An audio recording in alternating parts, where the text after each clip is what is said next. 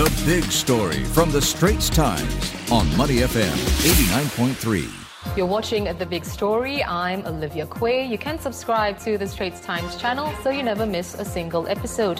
Ever changing COVID 19 rules are once again leaving some people frustrated. Let's look at the latest measures Singapore announced this morning to keep the Omicron variant at bay. For one, if you're looking to travel into Singapore quarantine free from December 23rd to January 20th, there will not be any new vaccinated travel lane tickets issued for that period. This applies to both air and land VTLs. And from January 21st, quotas and ticket sales will be temporarily reduced by half. Plus, all VTL travelers entering Singapore, including returning Singaporeans, must test negative on their self-administered or supervised antigen rapid tests before going about their activities for each of the seven days after arriving. Those who don't undergo the required tests and or submit their results will be issued a stay order or stay home notice. The reason for all of this, Singapore has so far detected 65 confirmed Omicron cases from travelers entering the country. According to the Health Ministry, while community transmission has been limited so far, it's a matter of time before the new variant spreads in the community. Transport Minister S. Iswaran posting this message on Facebook saying, I understand that some might be disappointed by these changes to the VTL scheme, but it is an essential and prudent measure to protect public health. Journalist Toh Ting Wei joins me now. Ting Wei, let's first talk about travelers who have already booked their inbound VTL flights. Well, they can still enter Singapore quarantine free. I understand there are additional measures for this group.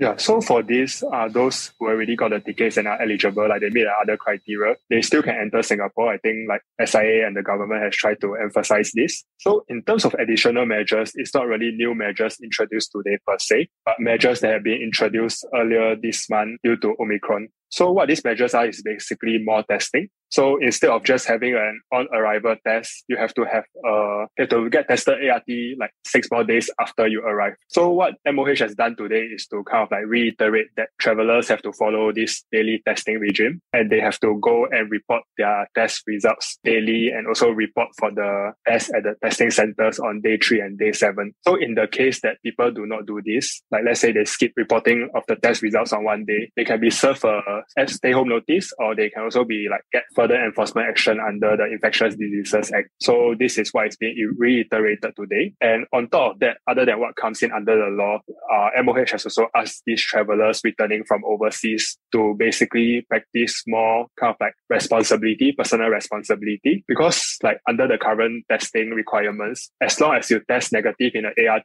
test in the morning, say, then you can go out and about for your activities. But MOH is requesting that for returning travelers, instead of like just testing negative and going out and enjoying life like nothing has changed, they should kind of try to avoid high risk activities, like not going to the gym, for example, avoiding big gatherings and things like that until seven days after their arrival. I see. Well, uh, let's move on to the VTL bus tickets for the Singapore JB mm. Land VTL. Ting Wei, sales of that, of course, you know, suspended as well from tomorrow until January mm. the 20th. And even when they're open again, the quota will be reduced. So what does that leave mm. Singapore residents currently in Malaysia who cannot return and vice versa? So uh, just to basically under the new rules, like with the suspension of the tickets, right? It's not that you can't buy any tickets from tomorrow onwards. You still can buy tickets technically, but you can only buy tickets for return into Singapore after January 20th. So let's say if I don't buy my tickets today, I try to buy a return return bus ticket from Malaysia tomorrow, I can still buy it, just that I will only be able to buy tickets from January 21st onwards. So for people who are there, like let's say for those who have gone to Malaysia or even on the Air VTL, for example, to any other country, let's say if they have traveled without booking return like bus trip or a flight, they might be in a bit of trouble. Like they will have to wait quite a while to return to Singapore, one month at least. But for those who already have their tickets, they won't really be affected. So I guess there's a bit of a grace period in the sense that you still can buy your tickets today for return, like say before January 20th. But from what we understand about the bus ticket situation, especially the demand has been really high. So I would think that either there are very, very few tickets available or there are not, no tickets available at all. So for those who are going to Malaysia or from Malaysia trying to come in but haven't bought tickets yet, I think they might have to wait quite a while more to return. Well, Ting Wei, thank you so much for making sense of all of that. Journalist Toh Ting Wei.